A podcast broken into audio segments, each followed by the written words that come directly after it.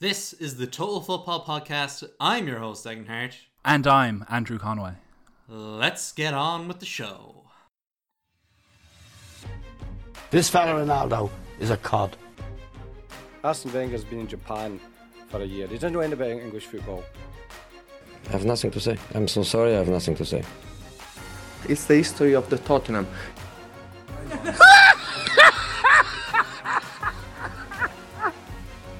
but this action is really incredible. Incredible. If you don't know the answer to that question, then I think you you you you are an ostrich. The Premier League announced the dates for when the season will pause for the World Cup next season, and it certainly raised some eyebrows, Andrew. It's not the most encouraging things for a good international tournament to, to happen. Usually, you want to see teams have a few weeks uh, together to you know build a, a, a, team ethos, to learn how to play together, to not get injured, ideally right before, to to kind of grow together as a team and understand each other the way that Italy did, say, for this year's Euros.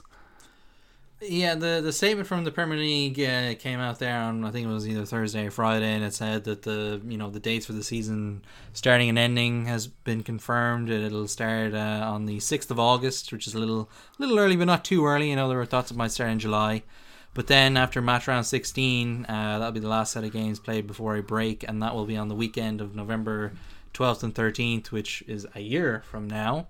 Uh, and then the World Cup will start on the eighteenth of November. Uh, it'll finish then on the 18th of December, and the Premier League will be back uh, for St. Stephen's Day, the 26th of uh, December, Boxing Day in the UK, of course. And then it will all be over in the Premier League by um, May 28th, 2023. So um, there's a lot to take in there, and that's going to be a very long season uh, condensed into pretty much the same time frame as usual. Yeah, but we had that last year with COVID, or the year before last year, rather, with COVID. That and that had. went well. Well, yeah, I'm I'm afraid that we're going to head towards another one of those type of seasons. Um, did you say match day 16, 16 will be where they'll wrap it up for the halfway point before the? Yeah. Yeah, so they're going to at the moment to just put that into perspective. We're roughly at the same point now, and we played eleven matches. Yeah. So they're going to squeeze in another five match days. So basically, we're playing every midweek, and basically most teams have been playing every midweek. Has there been a week off so far this year? Between League Cup and, and, and European football. So there's going to be weeks where teams are playing probably three to four matches in a, in a in a ten day period, um, similar to the tournament football. So I suppose they'll be warmed up for that. Yeah, like it, it poses just so many questions as well because like the Christmas period that we all know and love, like that will presumably take similar shape to it normally does, where they play yeah. Stephen's Day and the twenty seventh, and then probably the midweek there if there is one or a couple days later, and then again on New Year's, like they might fit three games into that, um, mm. and then the like I'm surprised they didn't just say that you know football will come back for the third round of the FA Cup. That seems like a great way for it all to come back, but. Um, that's uh, not going to Sky be wouldn't have that now. Yeah, yeah. Um, and, if, and if the rights were a bit different, I think maybe that could have happened. But I think based on on the way that the the schedule in the UK is, is commanded by the broadcasters. If they don't have the rights to the FA Cup, they don't care about it. So yeah, the 26th seems as, as good a day as any. I'm sure it's, it's probably one of the highest rated days of the year, to be honest, uh, for Sky. So I'd imagine they'd really did want it uh, to be, you know, enshrined. For player welfare point of view, they definitely could have used more time off uh, afterwards, considering where they're traveling, where they're going to be playing. Um, if there is still international restrictions in place by that point, which there could well be, um, by the time a year from now comes into play, that they could be isolated for a certain amount of time after they come back. Um, yeah, so it, it's it's from a player welfare point of view, this isn't a great schedule. Um, for most people, you know, I don't know. You can be you can play like the look at the bright side of things and say, okay, we're going to have international football when we have nothing else to distract us from. You know, it's going to be bad weather out. It's going to be dark early, and there's going to be matches on.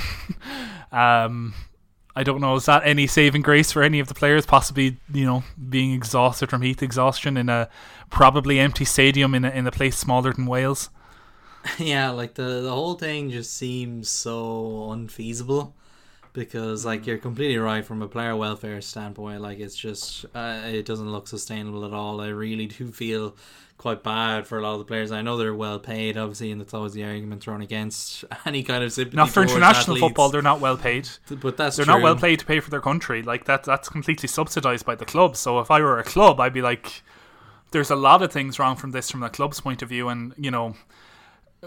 Obviously, the Super League was the wrong way to go about it, and they've lost any of their voice as a result of it. But there was a there was an there's an opportunity for the clubs to bound together and kind of make a make a statement on this. But yeah, I, I think that ship has probably sailed at this point, and it it looks set to be that there will be a World Cup in Qatar next year, come hell or high water.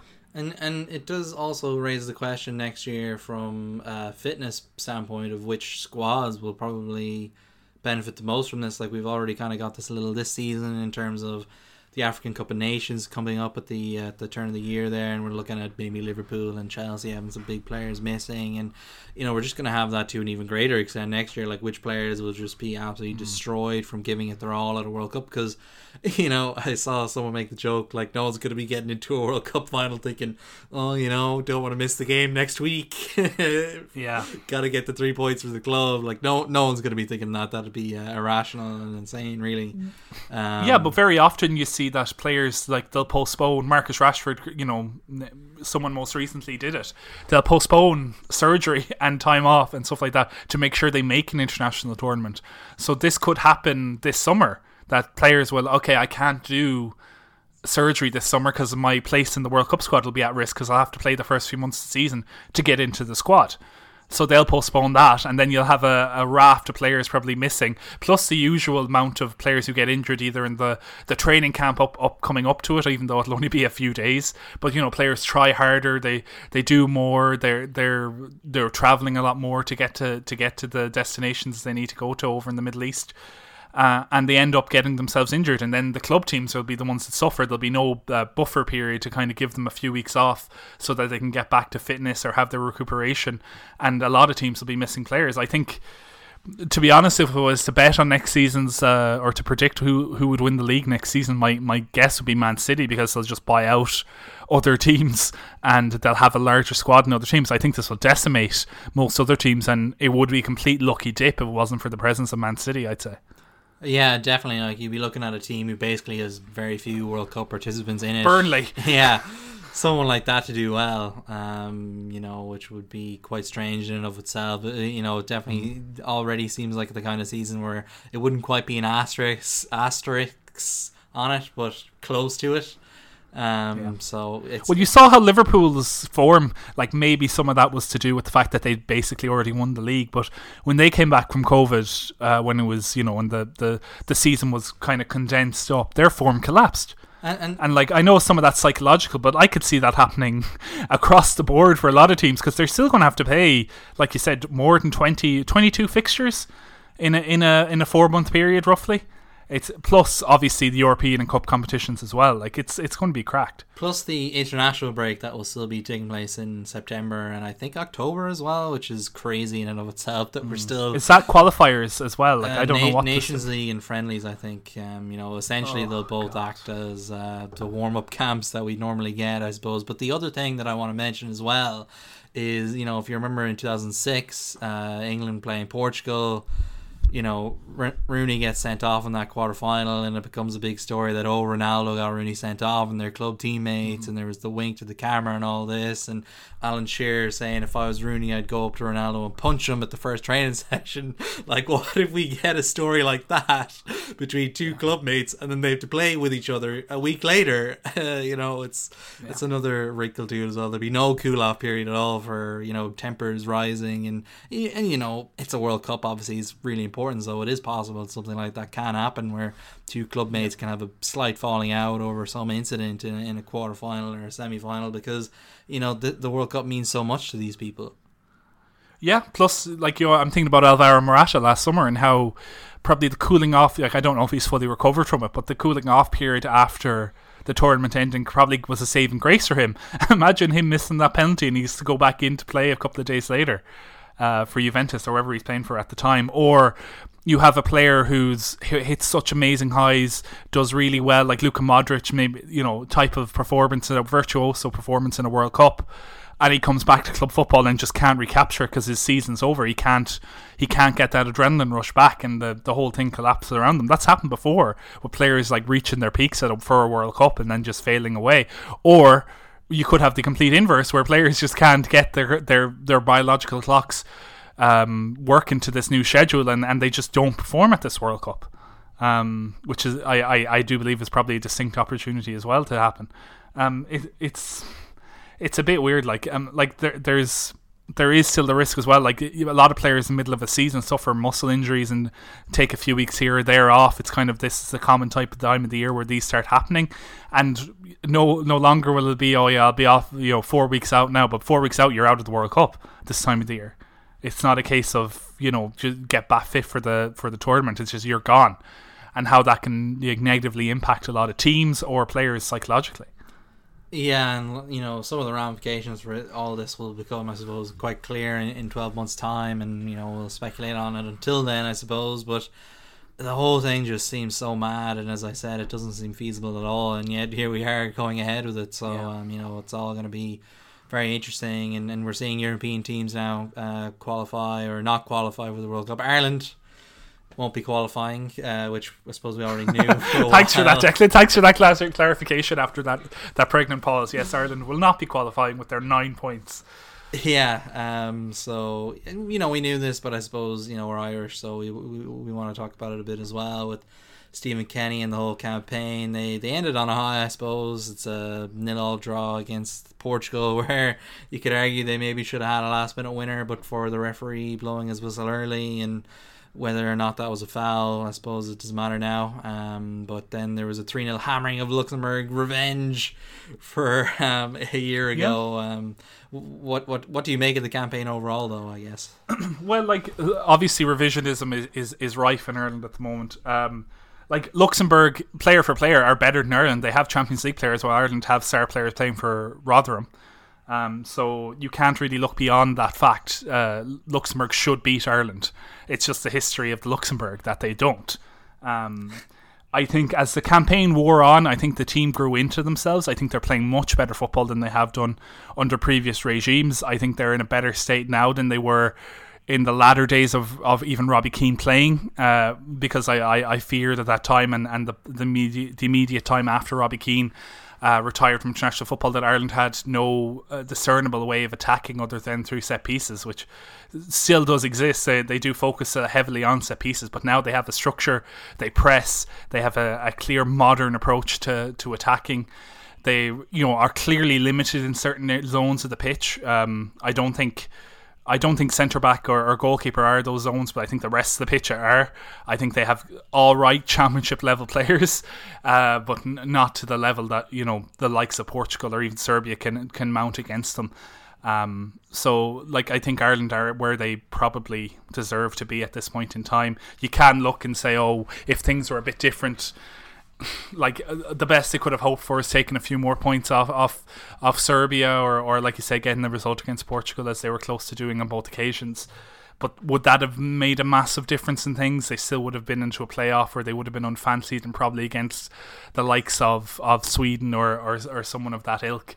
And then you you don't know and, and, and I I don't believe that Ireland are necessarily in the top sixteen teams in Europe at the moment and I, I don't think that's while not being an aspiration outside of our, our it, it, should be an aspiration we, we we aim for. I just I just don't think we're there, and I don't see us getting there anytime soon. And it's like we can coach all we want, and and I hope Stephen Kenny gets better and his teams get better. But I think there is a there is a wall or a ceiling that our players will hit, and it's probably just out of our reach. Like I. I do have hope for the next stage of qualifying the Nations League and the European qualifiers. I think they will probably get to the next Euros in is it in where is the next Euros on again? I remember Ger- Germany, Germany I believe, yeah. Yeah, I, I, I do I do have hope they'll get to that one um, because I think they'll have a, a better run in to these qualifiers. They won't be as mixed up. They won't have, as you have said off air, the the kind of weird stuff that's happened to Ireland all through the qualifiers, missing important players through injury or through COVID, playing in front of no fans. um, having just this weird record of not being able to score for a huge amount of time, that kind of playing on people and, and kind of bringing through a lot of young, untested international players. And they won't have to do any of that next time around. They've, they've kind of done that heavy lifting. So they should, if they continue as they have done to this point, they should be in a good place uh, to get to the Euros. I think the World Cup might be a bridge too far. Yeah, and with the next World Cup qualifying campaign as well, it'll be slightly expanded too. So you know maybe that we think. Who yeah. knows?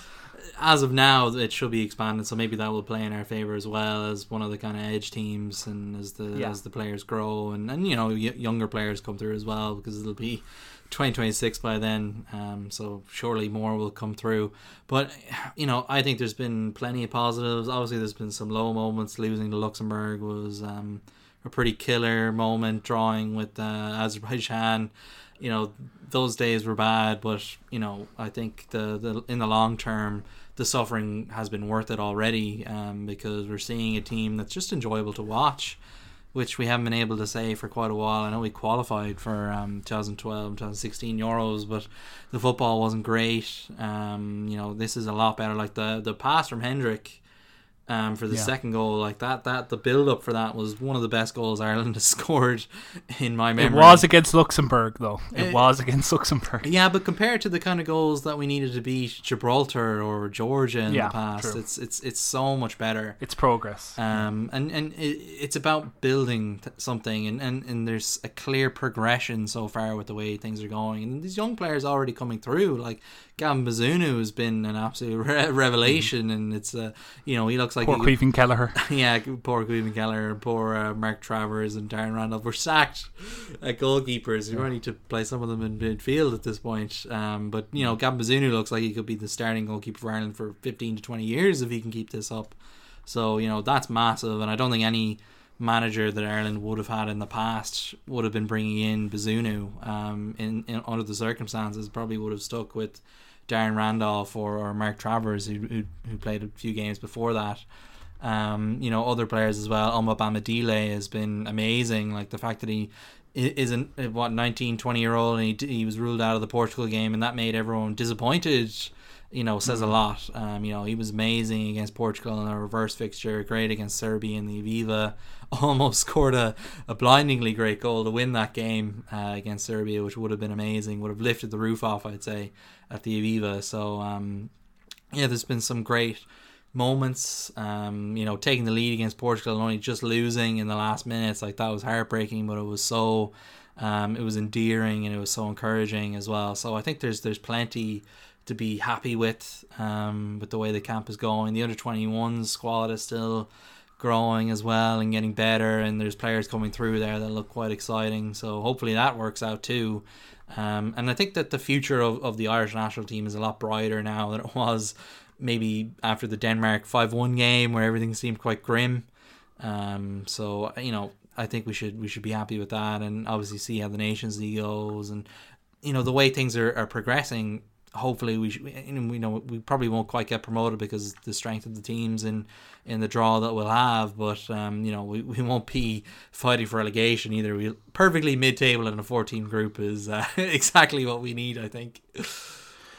Yeah like we we could get the results depending on how things go but yeah we'll probably finish where we are. I think things are probably more optimistic now than they were after that denmark game. We have a bit more knowledge about the real state of things and we're a bit more realistic on things. Like you're you're right. Like I don't think for a nation like Ireland, we, we don't expect to win a World Cup. We don't expect to win in the Euros. We, we often don't even expect to qualify, but we expect to compete and to to show something about it and to create chances and to ideally score goals as well. And that's something that you know, Jack Charlton always did, Mick McCarthy did, you know, they like even Brian Kerr in, in his, you know, the latter days of the old Lansdowne Road, we that was always expected of an Irish team. I think since we've moved to the Aviva, uh, we haven't been like that. It's been easier to come to Ireland to play.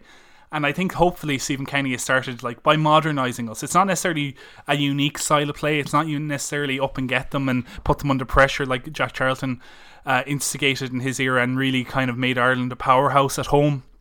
But it is at least something that can make us more difficult to beat and gives us an opportunity to break into and to actually score goals and create chances, which I think is all the fans really want. You saw the reaction to fans to the Portugal game. They were into it. They were happy with it. There wasn't booing uh, of the game going on, which is something that was commonplace in, in recent years. Um, and yeah, I, th- I think that's it's all pointing in the right direction. I just think we have to have our feet on the ground with it and to, to understand our limitations. And I think people are better educated now to get that. You're right. There's a lot of good young players. There's some decent older players in there. There's a lot of potential in there. But we all know that a lot of that will never work out. It'll only hit a certain level. And and I think we're all okay with that. It's just as long as we stay true to our ideals, as long as we try and and do put them under a little bit of pressure. As long as we do try to create chances, as long as we take the chances with the opportunities we do have and don't make it an easy place for a team to play against, I think that's all the fans want. Yeah, because like the shift in attitude as well has been really refreshing from the management. Where you know we've got Stephen Kenny coming out after the Portugal game saying certain players are good enough to be in the Champions League. John Egan complained the Champions League. Yeah, yeah, like that's obviously maybe a bit hyperbolic. I don't know whether John Egan really could play in the Champions League or not, but the point is like that's a hugely different mentality to you know the defeatist attitude of Martin O'Neill and Giovanni Trapattoni, where it was a case of well we don't have the players, so, you know yeah. we don't we don't expect much from me. I'm not a miracle worker. You know it's very different now, and and that too has just been really exciting to have a manager who can come in and say, look, I have really good players, and I'm I'm going to do something with them, and that mm. being bore out on the pitch, you know it's it's just refreshing. Yeah, and long may it continue. Yeah, and we I think in this group as well, we've seen the difference between uh, you know what a, a good coach can do with not so great players and what a bad coach can do with excellent players. Portugal were you know I thought wretched in the two games against Ireland, and they've failed to qualify for the World Cup. They'll, have to set up for the playoffs. Yeah, like the given the players they have, that this is a better team that went to won the Euros in 2016. It's got more mature players and probably better players in there, along with still having uh, like international superstars like Cristiano Ronaldo still there and still doing the business for for his team when he's given the opportunities to do it. It is a bit of a disappointment. Like I was saying to you off air, how I think while Santos is a very conservative manager of Portugal and doesn't offer a great deal in terms of his attacking prowess, given the the riches he has on on, on tap he isn't doing outstandingly badly either. Like th- this is a team that is trying basically playing a, a, defensive style of football with one man less than the opposition team. They have Ronaldo, but he's he doesn't do much pressing. He doesn't cover a huge amount of ground. He tends to fluctuate his position, so other players have to accommodate him. And as a result of that, you're kind of playing catch up from from minute one. And if your players aren't on song and they, you know, the other team gets about you and, and, and starts, you know, preying on your mistakes, say the way Ireland did of the, the high press that they did in that, that game last week, it really does mess with you. And then if you can't create the chances for Ronaldo to put away, it leads to opportunities for like Serbia had, where they where they put a lot of pressure on and eventually broke through in the last minute of the game. And like some of that responsibility does sit with the manager, but it it's a whole fundamental issue with with any team that has Cristiano Ronaldo in it. Um, does it make your team better or worse? I think with that management style and having Ronaldo in it, it doesn't. But saying that, Zidane was able to figure it out. Carlo Ancelotti was able to figure it out. Even Jose Mourinho was able to figure it out uh, previously. So maybe you just need to look back and kind of adapt your methods to to fit Ronaldo rather than try and just leave him out of your whole plan and let him do what he wants and and you plan for the other ten players. Yeah, it is quite interesting. I think how teams that Ronaldo has played in over the last two or three years have struggled a little. So um, you know, maybe there's something going on there. I don't know. It's hard to say because three teams is actually a pretty low. So we'll have to, you know, put them across. We'll do a draw, and every week he'll play for a different club, and we'll see how they get on, and we'll really yeah. be able to tell if Ronaldo's the problem or whether he's just been really unlucky. Um, but yeah, um, I think Portugal were just really poor in the two games with Ireland, and, and generally, I think you know Serbia as well were much better in those two games against Ireland. So I'm kind of glad they, they got through, and congratulations as well to all the other teams that have, have got through the World Cup. I know it's a bit of a weird one, but it's always good to qualify. Um, and there's still a few games to go. Um, Netherlands, Norway on, on Tuesday night should be a big one. I think basically the winner goes through, and the loser might not even get a playoff. So uh, yeah. that's a pretty big deal Turkey over there. are loitering in that group as well. It'll be very interesting. I would be very interested to see whether Norway do something if they were to qualify. I know that's something Gareth Southgate has talked about once England are qualified. Then players can voice their minds on things uh, a bit more. um, which will be interesting to see whether that actually happens um, for a variety of reasons. Um, but it will be interesting to see whether Norway do anything about uh, qualifying for the Qatar World Cup if they do manage to beat the Netherlands or at, le- at least get something out of that match. And then shifting focus away from the international game for I think a few months maybe. Uh, now in news news wise, let's shift to uh, the club game where uh, Steven Gerrard was announced as the new Aston Villa manager. Are we excited for this? I the more I thought about it, right, the more I thought Steven Gerrard is a bit of a Brian Robson in terms of management. Now I could be completely wrong, and I've only seen him manage Rangers, but when Rangers, you're, often like he had the biggest. You know, I'm the biggest fish in this pond, and I have better players than all of you, with the exception of when he played Celtic. But Celtic have been an absolute mess over the last few seasons, so it hasn't been a fair fight.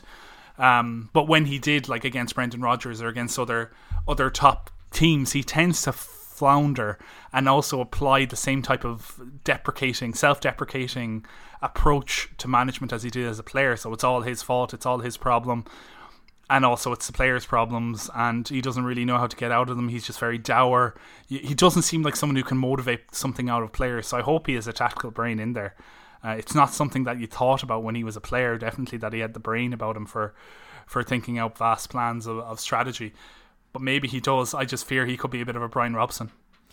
Yeah, it's going to be quite interesting because you know I spoke last week about his, his good record to win the league with Rangers, and a lot of that was quite impressive. And I've seen since that uh, apparently a lot of the work uh, at Rangers tactical work has been put down to his assistant Michael Beale, I think is his name, and he's come with him. So you know that's that's very important as well, from the sounds of things. And you know there there were other times as well at Rangers where you know, he kind of put his foot in his mouth a little um, Yeah. in, in, in press conferences and stuff. And, you know, you get away with that to an extent in Scotland. I don't know, do you get away with that with some of the players that he'll have at Aston Villa?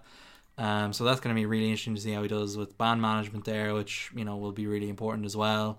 Um, especially if he's leaving some of the more tactical stuff up to his assistants. Um, and, you know, as we said last week as well, ultimately, I think it's not too big of a risk for either of them because you know if it doesn't work out they'll get someone else Steven Gerrard will go somewhere else and they won't go down because they do have a, quite a good squad there not a top tier squad not not a squad that will No, make the but top there's four three teams but- worse than them. Yeah. yeah there's three maybe even five or six teams that are worse than Yeah, them probably. and, and and that that should be enough for them to stay up whatever happens this year bar a total catastrophe so um yeah I'm kind of glad to see the Gerrard's taking the risk to, to do it even though it is a bit of a safe one um, and it could, you know, make or break his chances of becoming Liverpool manager someday, which is uh, pretty important for him as well, I'd say.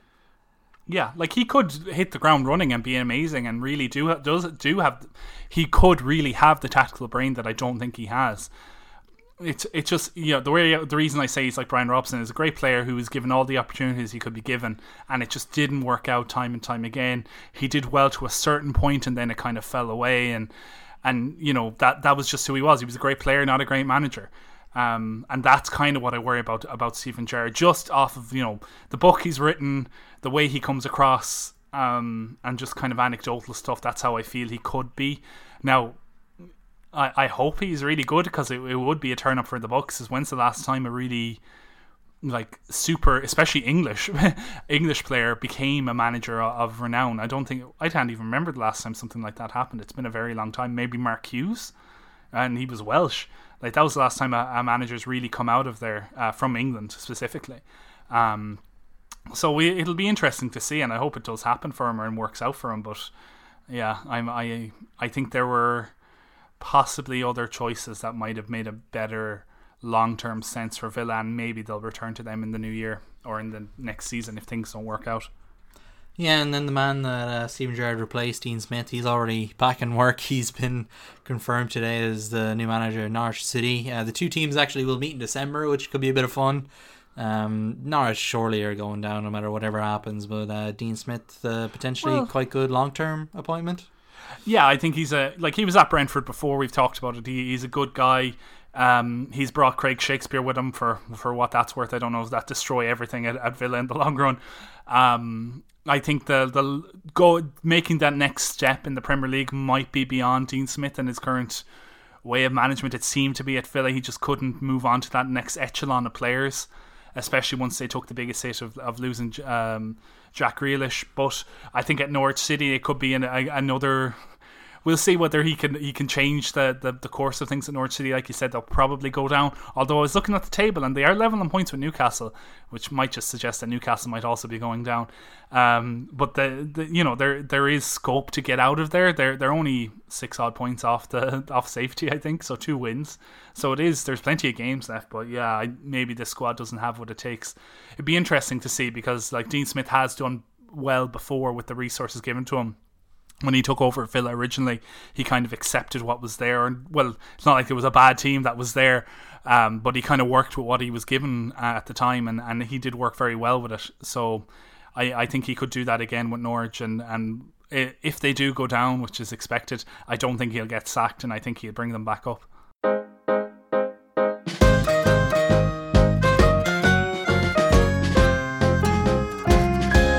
History of the Tottenham. We believe in the history. There is a story in world football we've not talked about a whole lot, but uh, now seems as good a time as any to ask. Should there be a World Cup every two years? No. Oh, that's that, that's good enough. So we'll just uh, yeah, we'll we move there. on to the part three there, uh, Declan. Uh, no, there there shouldn't be. If anything, I would I would restrict the World Cups to being uh, further apart um, than they currently are. I think the World Cup means something. I think it being four years apart it makes it a more important um, thing in people's minds and event in people's minds. I think there is a a rush to make things more frequent in, in modern life, and I think that's a stupid thing to do. Um, in a lot of regards, uh, sequelization of everything in life in terms of films and books and TV isn't something that necessarily needs to happen, and I don't think it needs to happen in sport either. I think separating things out and having long gaps between them to to build up not just hype but build up importance and the majesty of, of something like a World Cup is, is very important. I know what people say that you know it'll involve more people if we have the more teams, more of the world, it'll become more of a global competition. If we have it every two years, that I get, but at the same time. Uh, I think it's a money grab. Any real, the real reasoning behind any any increase in World Cup would be to to monetize it more. And the fact is that if you had it more, it would probably lead to diminishing marginal returns and end up losing money in the long run for for the for the whole competition. Um, so my aim would be to protect it in such a way as that we don't let the money grabbers get at it as quickly as maybe they want, and to keep it at least as a four year tournament. Um, and I, you know, personally be up for it every 10 years. Yeah, like there's so many logistical questions to it being every two years that don't don't work, don't make any sense. It's just money Um, grab. Yeah, obviously it's a money grab, but the fact that you know, you know, there have been money grabs done in the past that at least logistically made a little bit of sense, and you know, they Did they, were, they were accomplished, and you know, whatever we we learned to live with them. But this just wouldn't make any sense. Really, 24 team Euros. Yeah, but a, a 24 teams Euros, you know, it, it wasn't a good idea, but at least it was grounded in reality in the sense that there are 24 teams who could compete in that. Um, you know, it's the same with the expansion of the World Cup in the past. Like, you know, you could have said a 20 or a 16 team World Cup was perfect, and then they went to 24, and, and you know, we learned to live with it, and we learned to live with 32, and I'm sure we'll end up learning to live with um, what is it 48 that they're going to in 2026 but the idea that there'll be one in 2028 as well and and you know UEFA would want to put a Euros at the same time and uh, not uh, Ball in, in South America will want to put on a Cup of America at the same time like that just literally doesn't work. Uh, the, the logistics of it doesn't make any sense. And and you know that poses the question then uh, you know what would this World Cup actually mean? And and would it be called a World Cup? And could it be something else? And it, it just doesn't make any sense and, and it points again to a lot of the problems we've had with with you know all the bodies involved with organizing football at the moment FIFA UEFA you know the clubs themselves is a everyone wants a pot a slice of the pie and uh, the pie is getting bigger and you know the the control of the pie is changing this is a weird pie um stick with me but uh Well, it works. It works. It is. It is. It's a, it's an ever increasing and decreasing size of pie. Like yeah it, it I, I understand entirely where the, the, the vultures will come from, and I'm I'm sure I think Arsene Wenger put forward an argument for it. I didn't really heed much into that because of who his employers were in FIFA, and his his objective is to benefit FIFA, and this would benefit FIFA. It would not benefit most other things in the world, but it would benefit FIFA, and you know I think the moral of this, and it's a it should be a warning. The Super League happened this past year and was thrown out and it was shown out with fans protesting and making a difference in, in, how things will operate. And the fact that not really I know it was a lot centered in England but a lot of countries across Europe did not want it to happen. And they voiced that and they scared the owners into reversing their decision. And they, and you thought that could never happen. I if I were FIFA I'd be concerned about that happening on a larger scale if they started messing with the institution that's the World Cup. That's nearly 100 years and hasn't changed its essential format of being every four years in a different country um, and competing to win one one prize at the end of it. it like the, changing that is, is is tantamount to changing the the fabric of the sport at this point in time. And I'd be worried about okay, let FIFA do what they want, and you're you're looking for an excuse for breakaway. You're looking for to give these owners who wanted to break away Super League an excuse to break away. I think it's it's opening that the at this point, I think the, the Super League is dead, but there's nothing saying that the, the the big five leagues couldn't break away and form a new superstructure of five leagues in Europe and with the Benelux countries as well, um, and and become something else outside of FIFA or UEFA's remit. Like that isn't in, in completely possible. Um, in in in the current situation, if if FIFA or UEFA were to to screw up royally enough, um, and I think that's that could happen if, if they do try and do things like as fundamental to the game as moving the World Cup to every two years. And, and this as well furthers the point that we've made in the past that this is actually a pretty crucial decade, I think, for the organisation of football in the world. Like everything seems to be coming to a head at the moment between the Super League, player welfare, um, agents fees as well, transfer fees, um, you know, uh, the World Cup, image well. rights, FIFA. You know, was it was it um, was it? I, I know it was a facetious thing, but weren't they looking for billions of dollars from EA Sports to to pay for the image rights of players in FIFA? They were essentially like, at the moment doubling yeah. the the amount they were asking for the rights to the FIFA name. Um, then mm. there was the whole stuff with Mino Raiola and Zlatan and Gareth Bale got involved as well as the players realized they could maybe make some more money off FIFA by selling their own image to EA Sports directly.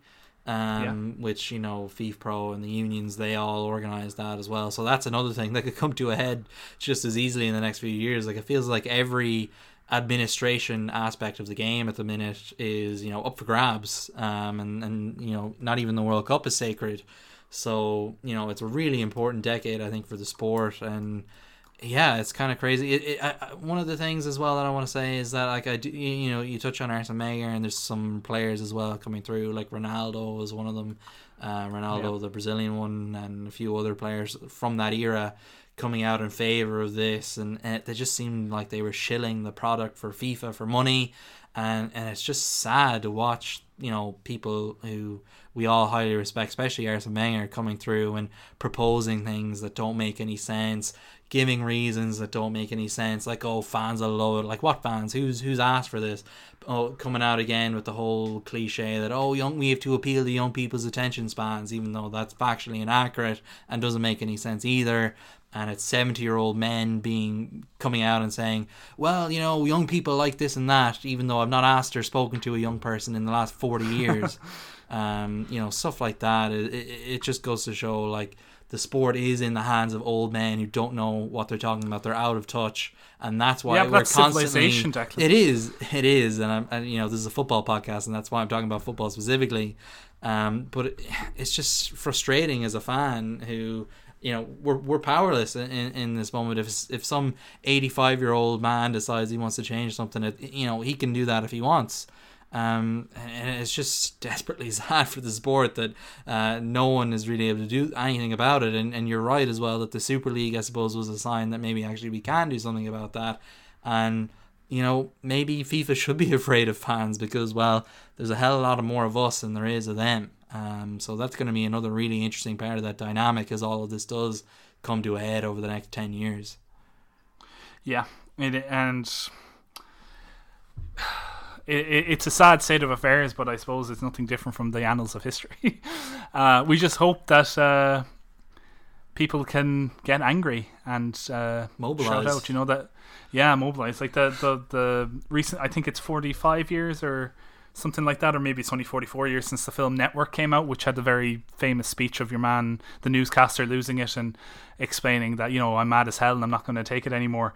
When he, you know, and part of his long speech and his uh, his monologue in that film was like, I don't know what you should say to the people in power. I don't know what you should do, but you could make a start by just opening your window and standing up and, and shouting as mad as I'm mad as hell. I'm not going to take it anymore.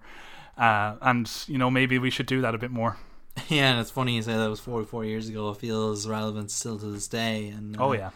Yeah, and, and you're right as well. This isn't a football specific problem, but as I said, this is a football podcast, and you know we just hope like the the talk around this has been fairly quiet over the last few year, a few months or weeks. I should weeks is what I meant.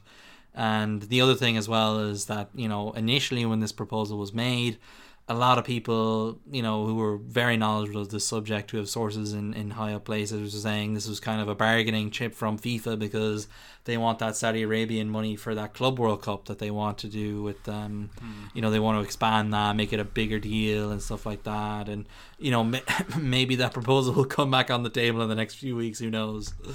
Yeah, maybe it's like uh, that's often how negotiations start. You start with an outrageous offer and then you kind of work towards something more palatable. And maybe that's what this is. It's Tshabalala! Goal! Bafana Bafana! Goal for South Africa! Goal for all Africa! so the international break is behind us now for a while which I think uh, we're all pretty relieved about and it's time for the Premier League kick Carling Cup. Carabao Cup, whatever is coming up. Well, we've got the festive season coming in. I know it's maybe a month away or so, but we could still uh, start getting ramped up for that. And I do love the the festive football season, so uh, I'm looking forward to that. And we start with uh, Liverpool, Arsenal, Leicester, Chelsea. They're the two big games coming up. Yeah, um, I think Leicester have obviously got a point to prove given how they've done so far in big matches. I think Chelsea are not perfect by any stretch of the imagination. Um, their players would have had a lot of bit of mileage on them in these international breaks, more so than Leicester, although Leicester do have a fair few international players as well. Um, but I think this is something Leicester has uh, have to have uh, aimed for. And I'm sure Brendan Rodgers be working on the training ground with everyone left behind in Leicester to kind of come up with a plan to to get in under the skin of this of this Chelsea side. I think the most effective way is to kind of shut them down in midfield, and then they don't offer very much if they can't get anything. They're, they're attacking um, triumphant uh, and then just kind of wear them down at the back. And I think I think that will happen over the season. I think their their defenders will be worn down and, and they'll start shedding some more goals than they currently have. I think they have the best record, one of the best records in the history of the Premier League at this stage of the season so far, Chelsea. But I think they will start shedding a few more goals. And Burnley kind of gave a, a blueprint to how to do that in, in the last match out. Um, yeah, so I think Chelsea could be in danger at the top of the league. I don't think. I think, given the way that this weekend is coming up, I think they're safe at, at the top, but uh, I think they could be in danger in the next couple of weeks of losing that position. Yeah, and interestingly as well with this game is this was the fixture that saw Frank Lampard lose his job as Chelsea manager. So um, it's the first time they've met, um, you know, here at the King Power Stadium since then. It was also the FA Cup final, which Leicester won. Um, then they met, I think, at Stamford Bridge like the week later, and that game Chelsea won. So they've already built up a bit of a recent rivalry. Um, you know, even stretching Yeah. back a few years, it was the Leicester game at the King Power that got Jose Mourinho sacked. So there's a bit of bad blood here, I guess, to an extent, uh, more than the average. to an extent, yeah. I think both teams worked out pretty well last season as it came out. You know, I think less. I think Chelsea were. It's a bad thing to say about the FA Cup, but I don't think Chelsea were get really out to win that FA Cup. I think they were out to win the Champions League, and I think they were uh, uh, their efforts in the in said matches were probably. Uh, reflective of that, and I think like Leicester did let themselves down at the last day with that, that defeat to Chelsea being so poor, uh, or the second last day as it may have been, because they were within contention of, of getting into the Champions League again, and they, they kind of failed at that um, again. But uh, you know, I think they got what they wanted out of the year, winning a trophy for the first, you know, winning the FA Cup specifically, um, which is something that always eluded them in the past. So yeah, I. I I think I think Leicester need to show a performance in this game, and I think Chelsea might be. They're not due for battering or anything like it, but I think they might be due for a bit more of a challenge than they've been given so far this season. Um, given the teams they've played, they've kind of played them at the right times and, and, and done well with the, the with their own team in terms of injuries and, and, and suspensions and everything else. And I think they're slowly starting to catch up with them along with fatigue. And this could be the game to turn it around, especially with the, the the Champions League fixtures as well coming up. They'll they'll be conserving a bit of energy for that as well. Yeah, and as well with Leicester, like they started the season quite underwhelmingly, and then they got that result against Man United where they won four two, and it was like okay, maybe things are starting to turn around. But then, as it transpired, Man United are you know just losing to everyone at the minute. Then Leicester lost to Arsenal, uh, again quite underwhelmingly, and you know this is Yeah. a team that could maybe do with a, a scalp like Chelsea because. You know, if, if things continue as they are, Brendan Rodgers won't be sitting in the most comfortable seat in the King Power, and uh, things will get really interesting from there.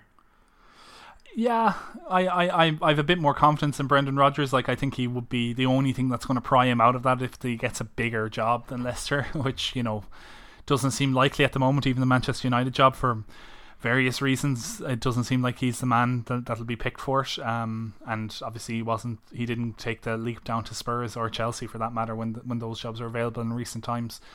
Um, but yeah, he, it's it's a very Leicester have it all to do. I think they have a lot to prove this season to prove that you know the investments they made in the summer were correct. That they're able to turn these kind of they're very been very inconsistent so far. They can have really great performances like and that Man United performance. I know we've talked about Man United being the kind of bad, but it was good from Leicester in that game, and and they've had a few other games like that this season. But then they've had like you said abject performances like against Arsenal where they really didn't show a great deal and gave out too much.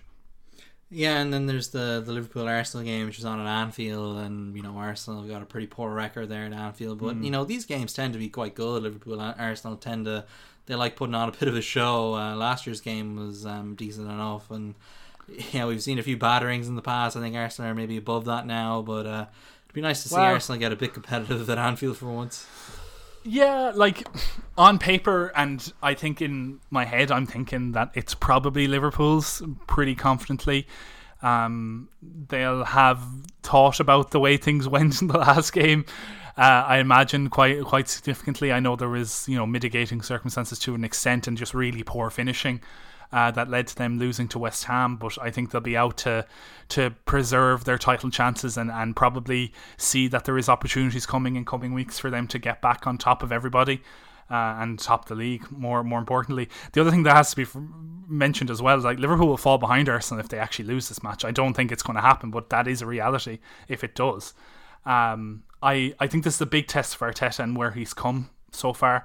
I think I don't think he's going to go into this match being wholly defensive, which is the only way that Arsenal have got results against Liverpool in the last since Klopp has really come in. To be honest, that is the main way they get results against uh, against Liverpool is playing really defensively and playing on the break and hoping for a Liverpool mistake.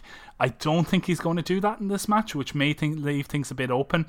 Uh, but at the same time, it may leave with opportunities for Arsenal to actually take take chances against them. And we know Liverpool do have that weak underbelly behind Fabinho that can be exploited, and Virgil van Dijk can't be everywhere at all times. So if Arsenal get enough players in that little pocket, they could do something to to this Liverpool side and at least get a few chances off.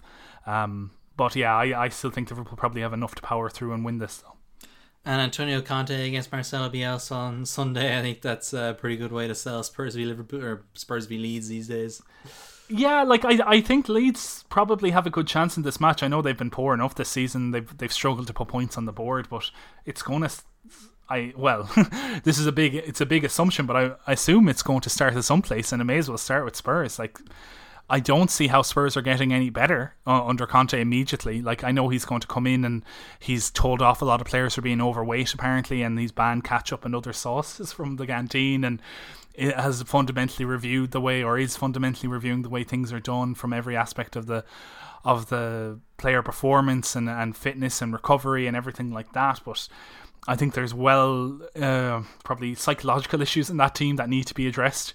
Um, and I'm sure he'll get to that, but I don't think he's had the opportunity to do that yet. And I imagine Leeds again, a team not not overly burdened with players at international duty, will probably have spent a lot of time working towards this match, and will probably try and ca- capitalize on the way Spurs have been poor in recent times. And like really, they they can't score any goals, and that's one of their problems. But they're also you know a bit shoddy in defence as well. And I think Leeds could possibly get at that if they just you know play that high press and make Spurs make mistakes really. Yeah, and quite quite interestingly, like I, I don't know if these two managers have ever faced each other before. I can't remember, but I do remember back when Antonio Conte was at Chelsea. Um, you know, I think it was the second season he was there, quite early on in that season. Chelsea at home played against Arsenal in just a random Sunday game, and uh, Arsenal went man to man in that game, which is well, you know, we assume how Leeds will attack this game, and you know they did a really good job of shutting Chelsea down that day, and a finish nil all. Um, you know, which I think Leeds would take on Sunday. So maybe that will be a template for Bielsa to look at, and, and you know I know maybe Spurs won't quite play the same way. You know, it was a three four three versus a three four three that day. It's not quite the same these days with with uh, Conte, though we never know. Um, but you know maybe that can be a bit of a template, even though it was what three four years ago now um, for Bielsa. Yeah, I, I honestly think you're right. I think he will do that. He he will try and get in their face. He will try to shut them down early on in the pitch, and I don't know if if Spurs have the psychological metal to keep with that, uh, given how you know fragile they've been in recent months. I don't know if he's had enough time with these guys to to turn their frowns upside down, if you will. And uh, like a lot of these players, they, they'll probably be questioning: Am I going to be at this club in six months' time? Is this is is Conte my manager long term? You know, I, I honestly don't know. If you were doing assessment of the Spurs side, I don't know would I pick half of them to be in a Conte team.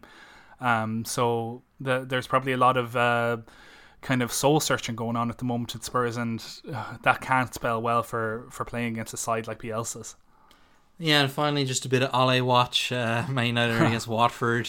Um, job for life, job for life. Eight year contract. Yeah, um, you know, plenty of those jokes going around at the minute, but uh, surely against Watford, we might see, you know, if Man United are going to find any bit of form under Ole right now, it's surely going to come in this one. Well, you know, uh, big big Claudio does doesn't have a terrible record against Manchester United. Uh, he has beaten them in the past, so that's something you can point to. Um, like Watford played very well against Arsenal their last game out. You know, they the Ben Foster had a fantastic match. Um, and they, they played a very stifling game, physical and and, and hard hitting, and they were able to you know create breakaway chances for them. I don't think they're going to come on to Manchester United majorly, which has been a problem for Man United when teams haven't done that. So I think they will struggle, to be honest. Um, with Pogba out now, you don't have, really have any incision coming from midfield. As you said before, Bruno Fernandes is doing the run for Ronaldo rather than him being a creative force in the game. Um, so I'm I'm unsure of what Man United are going to do in this game. Bar play a, quite a defensive team with McTominay and Fred at the base of midfield, and uh, you know trying to get Wan-Bissaka to send crosses into Ronaldo. I don't know what else he's going to do in this match. Yeah, it'll be right before a pretty big Champions League game as well against Villarreal. So um, yeah. you know maybe a chance to rest a few players as well, potentially. Oh, that's a very risky game. Like it if is. You want, if, um, because they could like I could easily like this, and probably because I've said it now or I'm about to say it, it's not going to happen. But I could easily see United losing both games this week, and Yeah. I don't even remember who they're playing next week. But they could easily fall into that again Well, it's because of the way the games that. come ticking. Yeah, you see, they're definitely going to lose against Chelsea. Um, so the you know they could they could be zero for three like, and that's not you know that could be them effectively out of the Champions League. And at this point, you know it's very you know the season I the way the season has gone, it's going to be its low points total. I think I said that since the start. I I, I stand by it. And uh, you know, so there will be time for any team to catch up with the top four but at the same time, you know, you don't want to be this far behind, and kind of, especially with the matches United have played, that to be that far behind uh, of rivals because they still have to play a lot of tough matches between now and even Christmas.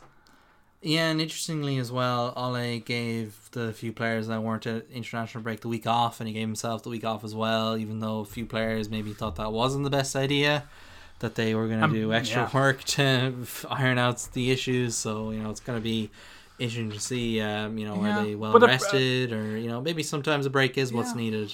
Um, Solskjaer has done this before, and like he's come out the other end of it, and and oftentimes breaks have helped Manchester United. Like the the biggest one I think is he was going to lose his job it wasn't for COVID nineteen. Like the break in that season, they were awful going into that break, and they came back and they were unbeatable.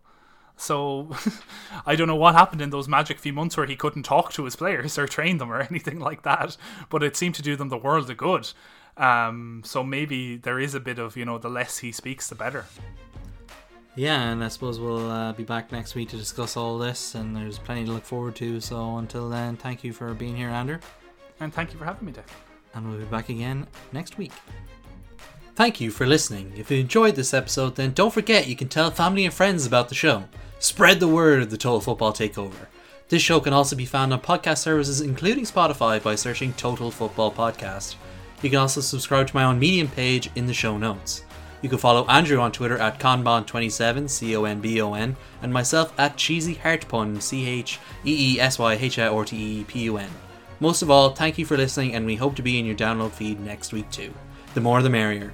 That's what we always say.